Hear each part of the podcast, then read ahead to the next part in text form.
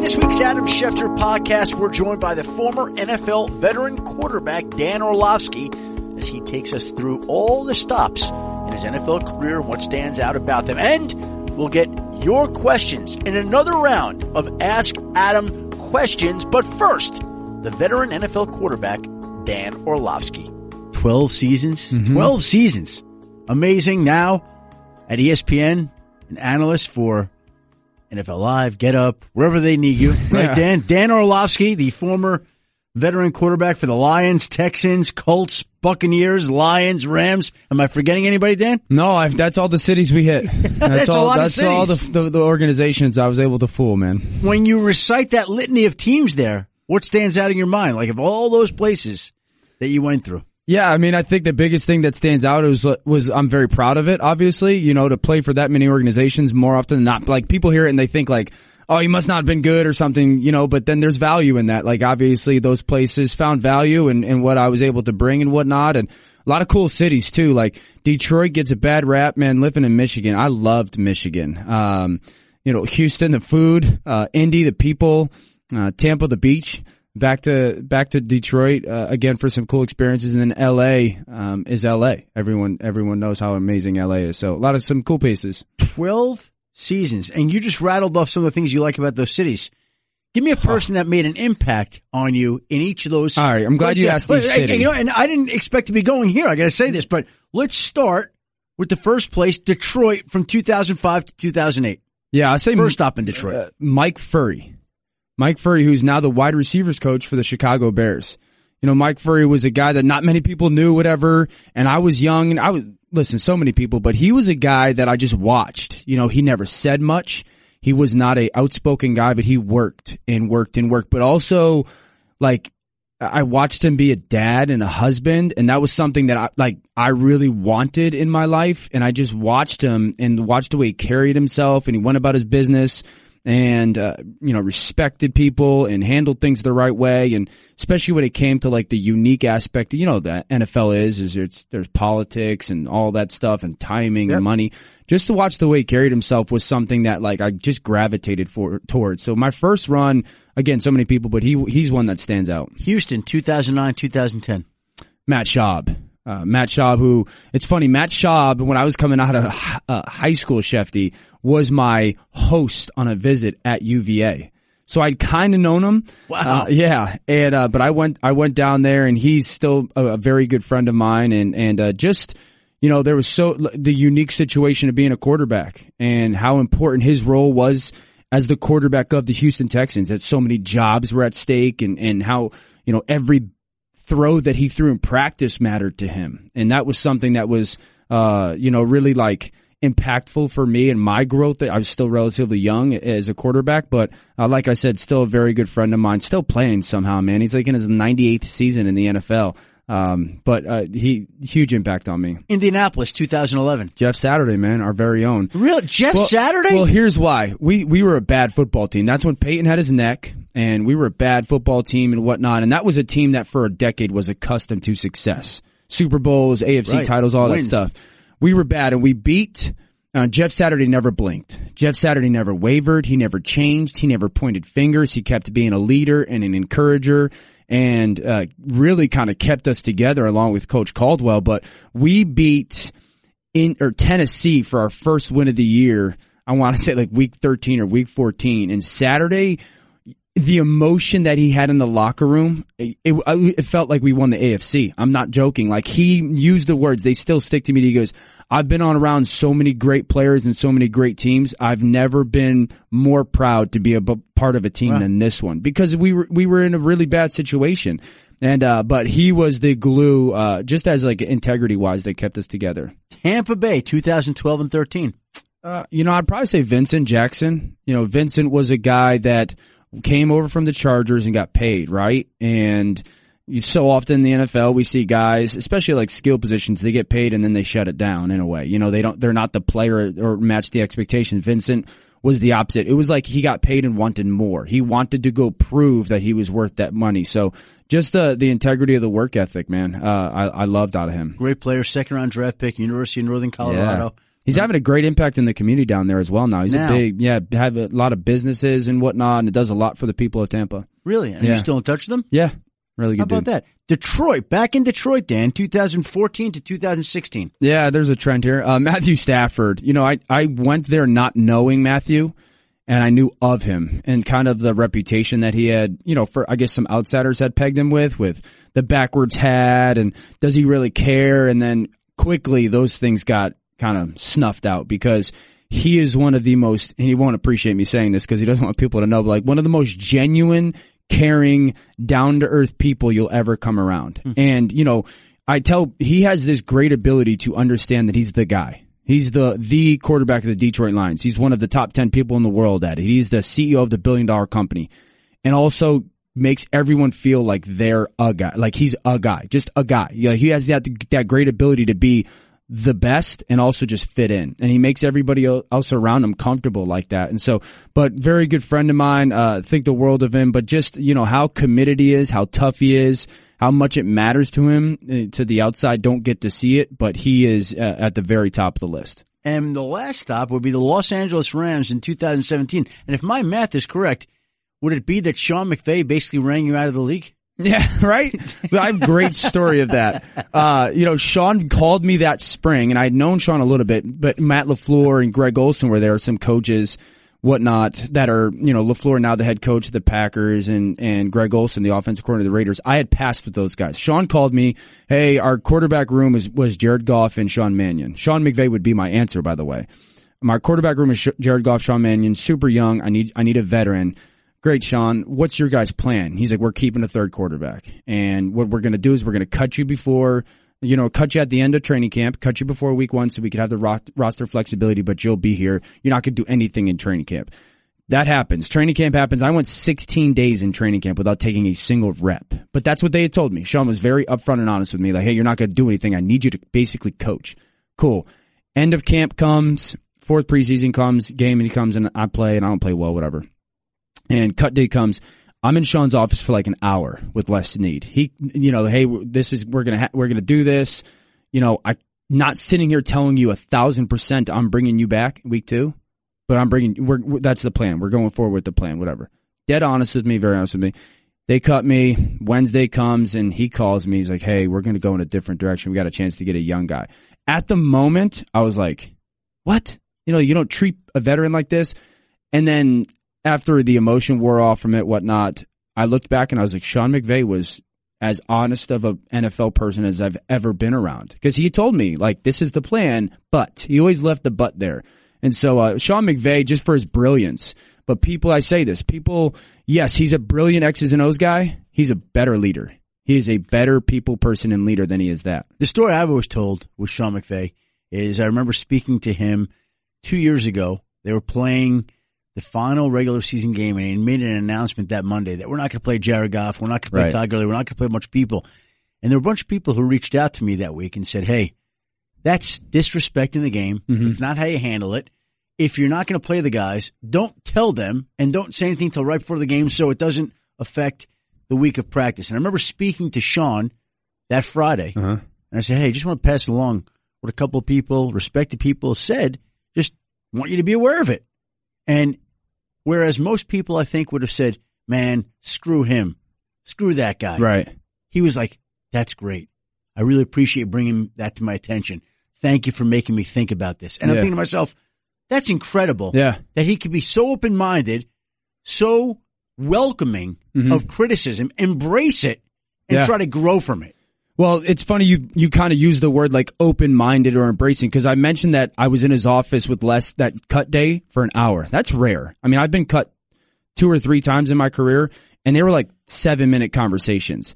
And he was asking, "What can we do better, Dan? What can I do better? You've you've been in install meetings. Like, how can I teach better? How how, how can I lead groups better? Uh, what do you think we need to do just from a, a week by week standpoint? How can we do things better?" And I was sitting there like a coach has never asked me this. And I appreciated it because he thought enough of me to ask in that way, but the openness to like, it's the, it's the saying like, it's the process or your never finished product or whatnot. Like he's always trying to challenge himself to be, find a way, a little way to get better. So did it surprise you at all the success that he's had early on in his career. And, and I will say this, I think he's going to be one of the great all-time coaches in league history. Not at, not at all. another story. We were in the first meeting ever that I was a part of with them. And, uh, you know, usually like when you go through like the start of a training camp meeting, coaches will spend two or three hours like logistics, right? Hey, this person is this person. This is who we're going to be as an organization, all that stuff. And I sat in the front row, empty seat to my right, then Jared Goff. And so we get through those first two or three hours of meetings and then Sean starts to talk football. And three minutes in, 180 seconds into the meeting, I leaned over to Jared Goff, who I'd known for 24 hours. I said, dude, you have no idea how lucky you are. You're going to be just fine because this guy's brilliant. The way Sean was talking football and X's and O's on both sides of the football, both, and not talking like, hey, this, this is cover three, but going down into the deep levels where if I was a person who never played football before, I would have understood exactly what he was saying. The way he was able to articulate and communicate that stuff, I knew Jared Goff was going to be fine because he was in such a a unique once in a lifetime situation with that coach. I wasn't surprised by his success at all. You also were there at a time where basically he's just starting out and correct if I'm wrong, Matt LaFleur was the offensive coordinator. Yep. Zac Taylor was the quarterbacks yeah. coach. And Greg Olson was on the staff. He's now the offensive coordinator with Jon Gruden. Did you have any idea at that time that you were looking at a room mm. full of coaches who would go on to become head coaches that quickly with LaFleur winding up as the Packers head coach and Zac Taylor winding up as the Bengals head coach and Greg Olson winding up as the Raiders offensive coordinator. And who else? Who yeah. knows who's going to come out of that room There's and more. become a head coach? Sure. I, I, mean, I'd be lying sitting here saying like I, I thought that then. As I'm removed from it now, I'm not surprised at all And one, I get it with the NFL. Like I understand it and I, I applaud those organizations because it's, it's the why not. Like, why not try something maybe a little bit different? We've seen this work. We've seen this trend in a way. Make sure, can we strike, you know, can we strike the same match? Uh, I've known Matt LaFleur for 10 plus years. He was actually like a quality control guy down with us in Houston when I had mentioned my time down there. And I will say this about Matt LaFleur. Very intelligent, hard worker, and he's like a no stone unturned guy, almost in like annoying way where you're like, dude, come on, give me five seconds. But he's like, how can we, how can we do more, do better, do this? Can we do this better? So I'm excited to see him in Green Bay and, and kind of interact with, with Aaron. I didn't have a ton of time with Zac Taylor. I only had a season with Zac or, you know, less than a season with Zac. But you could tell, I remember when Zac was kind of like an interim offensive coordinator with the Dolphins, um, mm-hmm. I had known about his playing career just hearing him like shaking his hand before a game and kind of talking about football in a way, you'd be like, all right, that guy gets it. He understands football. And it, I, have exchanged some texts with him over the past couple months. Um, I'm excited for him down there, but very bright. And those guys have learned under, they've, they've been around Sean. That's a big deal. So we just went off on a tangent about your career, the places you've been, the people you know, and I was not expecting to do that. Yeah. Where I wanted to start with you, but where we will start now is with the draft having wrapped up last month. And with all these quarterbacks finding new homes, Kyler Murray in Arizona, Daniel Jones with the New York Giants, Drew Lock with the Denver Broncos, Haskins to Washington, Dwayne Haskins with the Washington Redskins. Which quarterback is in the best position to succeed short and long term? Yeah, I mean, surprisingly, I would probably say Daniel Jones. And I really believed that Dan, the New York situation is a healthy one. As much chaos as has gone down in our eyes, uh, in that organization, like, you get a chance to learn from a Hall of Famer. And I've said the greatest impact that they're going to have is the non-football stuff. That, that, that Daniel Jones is going to learn from Eli is the non-football stuff because we got to be honest about the New York market is a is is a brutal market, whether things are good or bad. Because when it's good, the expectations just continue to rise, which are already high, and when they're bad, it's like watch out. And so Eli, you can make the argument, has handled it better than any New York sport sports star maybe ever. Just the way he's handled it all. And so for Daniel Jones to one. Uh, had that opportunity to learn all those things behind Eli, but two, also like you, there's zero pressure to play. They almost don't want him to play the way they're talking about it. Now, the expectation for him is when he does play, it's, he's got to go be great. You know, that's been my thing is like you drafted him not to be good, to be great, but just the opportunity to sit back and breathe is a huge deal for a rookie quarterback. You used the word chaos Yeah. surrounding the selection. What has most struck you about this chaos surrounding the selection? Well, when you look at the draft and you look at the early parts of the draft, there's always parts to a player's game that you could point to and justify it. Whether you thought it was production or a projection based pick, like you could point to Kyler Murray and be like, you, no one, you can't find, you can't coach his athleticism. You just can't. You go back to last year, Lamar Jackson, you can't coach the speed. Josh Allen, you can't coach the arm. There's stuff there. There's a trait there that you go, I can justify this pick because of that there's with Daniel Jones, there's nothing that stands out. Whether production, there was never that monster production. Like Dwayne Haskins had 50 touchdowns. You go, man, this guy threw for 50 touchdowns in one season. Well, the production, his greatest season, I believe, is 22 touchdowns. So there, there's nothing there you could jump to and be like, that's the sixth pick. And then there's no physical trait there, right? There's, he, he's, there's no massive arm. There's no uncanny, like Baker Mayfield had obnoxiously uncanny accuracy. His accuracy is what I call NFL accuracy, where I could throw it in a six inch by six inch box. Daniel Jones doesn't have that. He doesn't have the big arm. He doesn't have the massive speed. So there was nothing like physical trait that made you go, that's the justification for the sixth pick. So that's kind of the chaos going, you know, uh, you took a guy that in college was good. He was a good, solid player. And now when you take him at six, instead of like a 17 or 27 or wherever, or second rounder, you've taken him from good and now you expect him to be great because of that sixth pick. You know what's amazing to me is that if there were a quarterback taken in the first round by the Pittsburgh Steelers with Ben Roethlisberger, by the Chargers with Philip Rivers, um, you would hear so much more conversation about how it impacts that guy. There's been so little conversation mm-hmm. about how Am I imagining this? No. How it will impact the It's all about Daniel Jones and whether he's worth the sixth overall pick and Yeah. not having any of those outstanding traits. And yet at the same time, I will tell you, I think one of the most overlooked aspects of all this is that there were just as many teams that had Daniel Jones ranked ahead of Dwayne Haskins as there were teams that had Dwayne Haskins ranked ahead of Daniel Jones. Well, one of the unique things, like in my role, or so many of guys like that who just sit back, is we just watch tape. We can only go off of tape. And when you hear Gettleman or Pat Shurmur talk, one of the things, or probably the thing that they really loved or fell in love with was all the other stuff, all the leadership, all the can you handle this stuff. I always say that for a quarterback, what you do without the ball is more important than what you do with the ball. I believe Matt Hasselbeck says that as well. And so that's one of the things that we don't necessarily get the opportunity to spend time with the guy or learn from the guy is like, how, what are you as a leader? How are you as that stuff? Cause that's more impactful or as, as important as the physical traits. And so uh, that that's probably where those teams get to spend time with those guys. They get to spend time with David Cutcliffe, his coach, his teammates, and really get an opportunity to fall in love with the the the person and then the player. See, the, the Giants have made this pick before.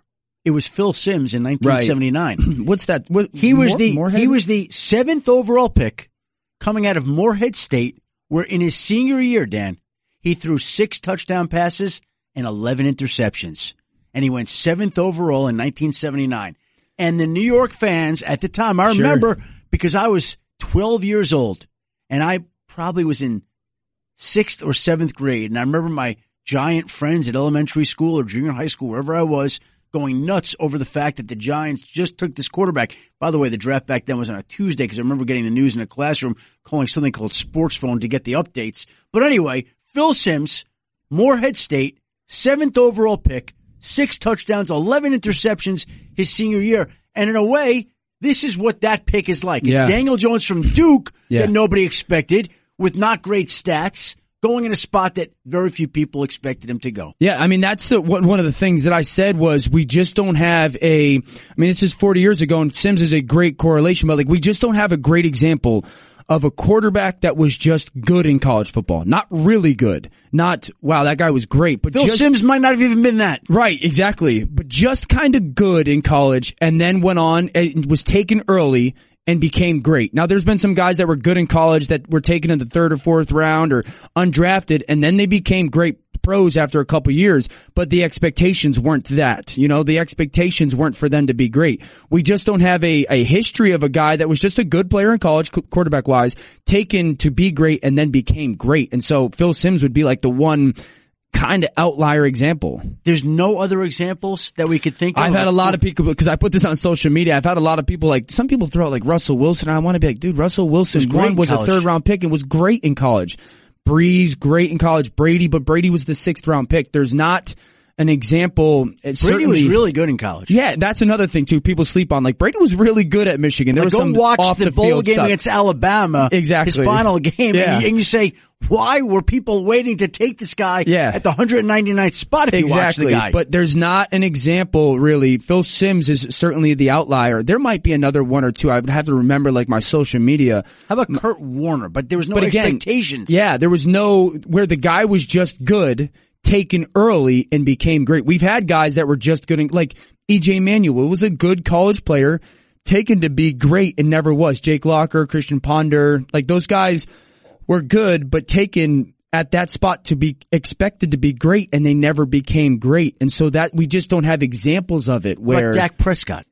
Third round pick or fourth round pick, you know, again. Fourth round pick though. Fourth. But that there is a, I, I would argue that there's a massive difference between the sixth and seventeenth pick expectations wise. Like you're taking, if you're taking sixth, you're taken to be great with the expectation to be great. Well- you can't be 22 and nine. You can't. And, and that's the issue. Would it be better for Daniel Jones had the Giants gone Josh Allen at 6 Mm-hmm. Ed Oliver at six, and then come back around and taken Daniel Jones at 17? Would that have made life easier? I honestly believe that. I honestly believe that because especially with the pay scale where it is nowadays and you, and, and you don't kind of have to commit all that money. I've said that this was more about the Giants than it was Daniel Jones. I did a Duke game. I could, I think the kid's really tough. I think the kid's, he's like a, an Alex Smith to me. You know, he's going to be really good within 12 or 15 yards. But once you get past that, that's when the question marks come. But I do, do believe that if he was taken at the 17th pick, and I kind of talk out both sides of my mouth, it'd be different. But I'm also the guy that applauds the Giants to go, listen, if that's the guy you wanted, don't wait till 17. Cause I've always said like, what's it matter if the guy was a first or second round pick? Like I've always said that, like you, you're picking him to go be really good for you. But with the sixth pick, again, like I said this about Baker last year, dude, you're not expected to be really good at one. You're expected to change the franchise at one, and he did. You know, I remember going around talking to a bunch of teams that needed quarterbacks, looking at the quarterbacks. So teams not even in the quarterback market that are looking at them. And I remember the comment that one person said to me about Daniel Jones. They said that he's a third round talent who's going to go in the first round, who's going to be a good quarterback, but never going to be a great quarterback. Sure. That he has solid skills, but nothing that wows you. Now, in this league, as this person pointed out, if we go back last year, I think seven of the 10 highest paid quarterbacks didn't make the playoffs Mm-hmm. and the other ones did. So they were saying about Daniel Jones, well, if you surround him with enough talent and have a good enough defense, and maybe you could go to the playoffs and have a winning franchise with the guy. But that, that just sounds like an awful lot to attach to a sixth overall pick. Again, not 17, Right. not 30 where they got DeAndre Baker, Right. but six. Yeah, and that again, it, it- like like in any aspect of our life, expectations set everything, and so now he's going to be expected to be. But it's such a unique situation, Shefty, because like again, Eli. Like I'm not on the I'm not in the camp that think Eli stinks right now. I believe that Eli can still play good functional football.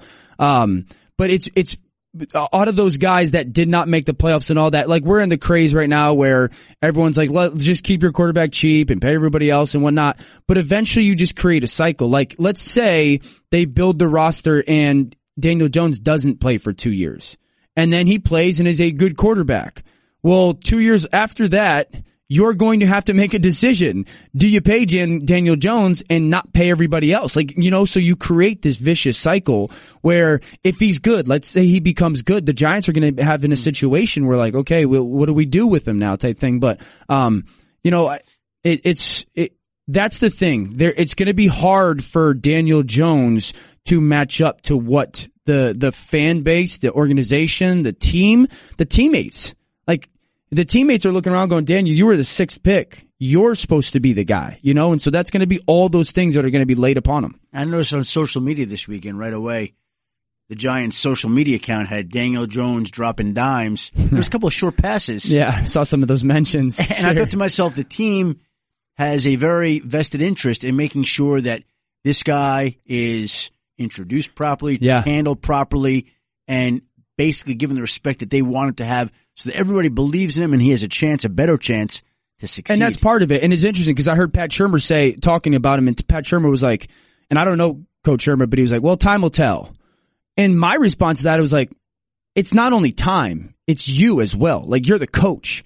Your handling of him and Gettleman's support of him and what what you guys put around him is as equally as important as what he does with it, you know? And so hmm. I often say, I've said this for years, so many quarterbacks are ruined than they are made in the NFL because there's not a lot of teams and coaches that truly know how to coach them and develop them. Part of it is too the, the, the two quarterback rule. We don't have third quarter. When I came in the NFL, I sat for two years and did nothing on game days but dress. I didn't have to worry about learning a game plan and also having to win a game type thing. So, and, and that's a whole nother different thing, but it, it'll be interesting to see how they handle him moving forward, how they handle Eli moving forward. But the, the, the, the presentation of him to Yeah. their fans is, is massive. All right, before we let you go, I've got to ask you about October 2008. Everybody does, right? You know what that is? I see your eyes wandering. There was 11 months in 2008 that year, I believe. That was the game in which you were playing the Minnesota Vikings, and early in the first quarter, you lined up in the shotgun formation and inadvertently ran out of the back of your own end zone for a safety and what turned out to be the margin of victory. Dan Orlovsky five yards deep in his own end zone, looking at a third down and ten. Got the football. Rolling he right, ran out of- ran out of bounds. He ran out of the end zone at the safety. Dan's got to know that. Get rid of the ball. Dan, yeah, so. what, what were you thinking on the play? So a couple things.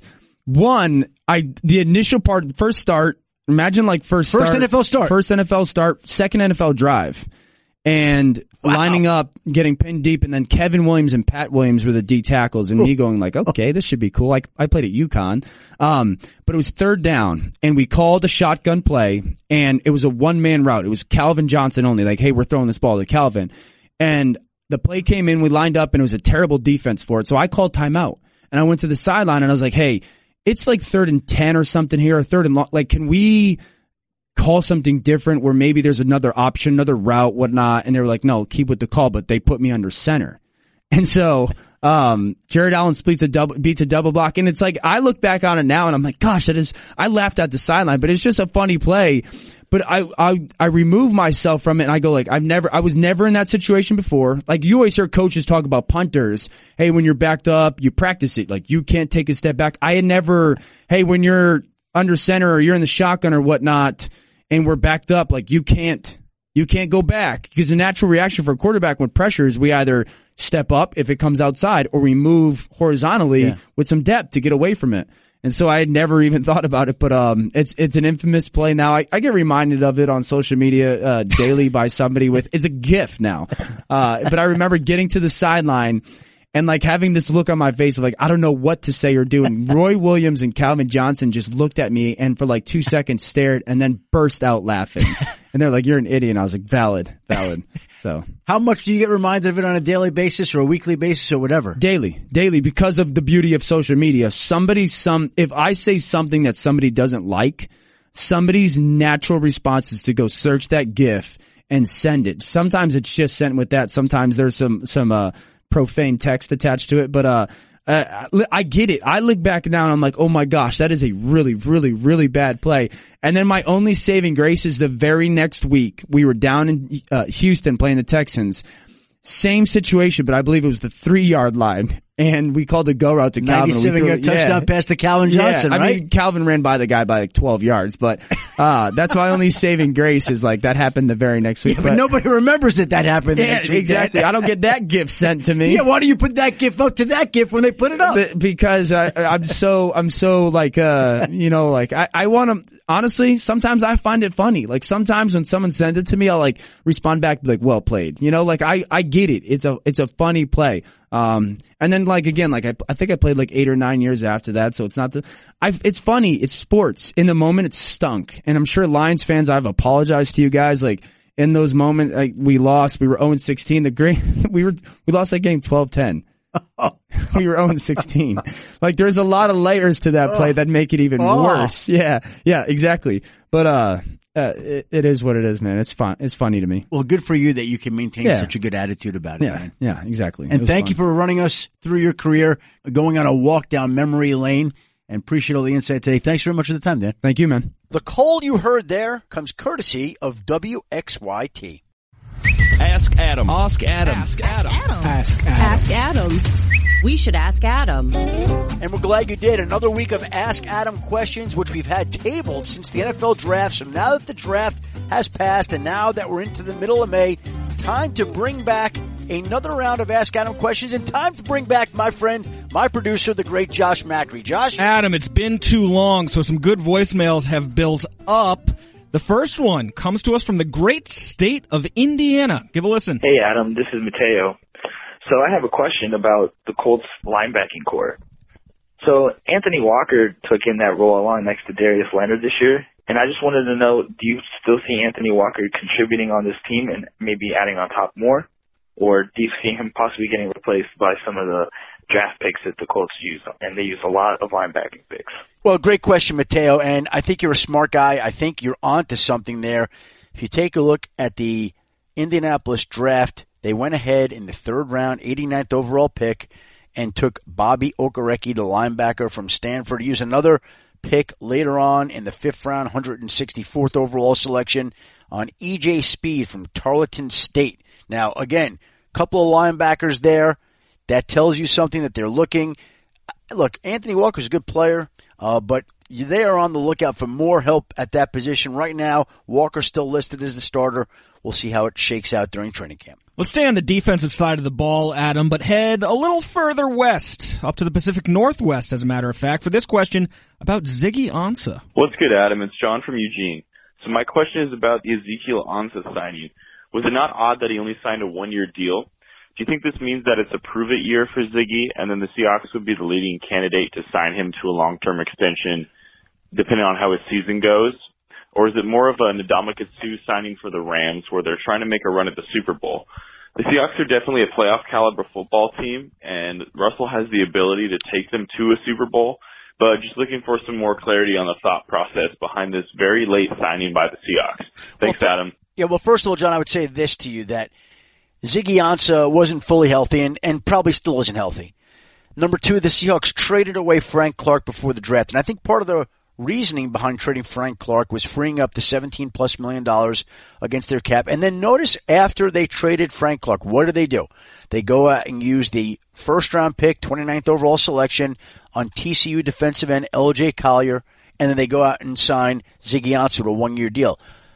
Ansah was signed to a one year deal, frankly, because he wanted to be able to hit the market, prove that he's healthy this year, help a team out, and then land the type of big money deal that he was not able to get this offseason, at least the kind of lengthy big money deal that he was hoping to get this offseason. So it's almost like Seattle and Ansah get to date this year, see how they like each other, see if it works out. And if it works out, they could always consummate the marriage and enter into a long-term agreement. If not, he goes on and then Seattle has a year of seasoned LJ Collier first round draft pick, which is the way that they would like it. But I think the way that Seattle's viewing it is they create the cap space of 17 plus million by trading Clark. They draft Collier, they sign Ansah and they're thinking that Ansah and Collier can combine to help try to replace the production that they lost from losing Frank Clark. Let's stay in the NFC West, Adam, but move from the defensive side of the ball to the offensive side of the ball. Hey, what's up, Adam? It's Alejandro calling from Modesto, California. I wanted to ask you, do you believe the 49ers are going to keep uh, Jerick McKinnon, Tevin Coleman, and Matt Breida, or do you think they're going to cut one of them or trade them away during the preseason? Thank you. Well, thanks for the call, Alejandro. And I would just say this, that look, you know yourself how many injuries the 49ers had last year at the backfield position. It got down towards the end of the year where Jeffrey Wilson, Raheem Mostert, those are the guys that are carrying the football and carrying the load for San Francisco. Let me say this to you. They love Tevin Coleman. They love Jerick McKinnon. They love Matt Breida. They're not cutting any of those guys right now. That's not happening. Don't see that happening this year at all. And they've gotten trade offers on Tevin Coleman. The Philadelphia Eagles called right after the draft or right after they signed Tevin Coleman in free agency to see if they would be willing to move on from him at that point in time. And the 49ers weren't. And they still, at that point in time, knew that they had McKinnon coming back from an injury. And at this time last year, they were as excited about McKinnon as you possibly could be about a player and what he could do for their offense. And I still think McKinnon will have a big role in San Francisco's offense. Look, you, you could put McKinnon and Coleman on the field at one time. Let's keep in mind, These are three backs. I know we hear that coaches and organizations really like, I'm telling you, okay, they loved McKinnon last year. They love Coleman this year. Their love for McKinnon's not any less. He's just coming off the knee injury. And Breed has always had a great spot and standing within that organization. So those are the three backs I think that you're really going to see them lean on this year. And I think there's a role and a spot for all of them. And with the injuries they've had, there's no reason not to keep all three. So you don't see any transactions there. Nope. But what about for a big name tight end in Minnesota? Hi, this is Matt from Northern Louisiana. I just have a question. Is there a possibility that Kyle Rudolph could possibly go to the New Orleans Saints in a trade? And if so, what would New Orleans have to do in acquiring Kyle Rudolph? Thanks. Well, Matt, what I would say to you is this. First of all, the Saints went out and addressed their tight end need in Jared Cook. And they paid decent money to him. So it's hard for me to see them sinking money into another tight end. Now, do I think that the Vikings are open to moving on from Rudolph? I do. Again, it's not something they want to do. I think they value the player, but he's due to make this year, I think, about $7 million, if my memory serves me correctly. And they are strapped for cap space there in Minnesota. I know there's a team in the Northeast that lost a tight end to retirement. I'm sure that would probably be a natural fit for a guy like Kyle Rudolph. And we'll see whether the New England Patriots decide to make a run at Kyle Rudolph, make some calls and see how that shakes out. That would be a logical fit. I think the real question is, if you're the Vikings, do you want to part ways with a really good tight end, even though you took Irv Smith in the second round with the 50th overall selection? Or do you think that your team's competitive enough you can carry a salary for one year? But I, I don't see the Saints as a solution for Kyle Rudolph, particularly when the Saints would be strengthening a conference rival. Like, no, don't see it. You alluded to the Patriots perhaps being a destination for Rudolph. Does the Benjamin Watson signing impact that one way or the other? No, it does not. I think the Patriots have made their moves at tight end. They've added Watson. They've added Matt LaCosse. Um, they've added Austin Seferian Jenkins. Look, when you lose a Hall of Fame tight end like Rob Gronkowski, you're not going to replace him. So they they are just trying to sign whatever talented tight end is available. And I think Rudolph would be the most talented tight end that they could acquire if they could somehow figure out a way to land him. Great answers to great questions. As the offseason continues, we're going to need more questions for more Ask Adam segments. So make sure you call us 860-506-5779. And in order to get credit for your questions, you got to leave your name. So call that number, leave your name, leave a question. And as always, the best ones will make the show. So thanks to everybody who called in with this week's Ask Adam questions. Thank you to my friend and colleague at ESPN, Dan Orlovsky, who took us on a great trip down memory lane of all his NFL stops and the infamous play that will always be associated with his NFL career. Please join us again next week when we'll be back with another episode of the Adam Schefter podcast. Thanks for listening this week, everybody.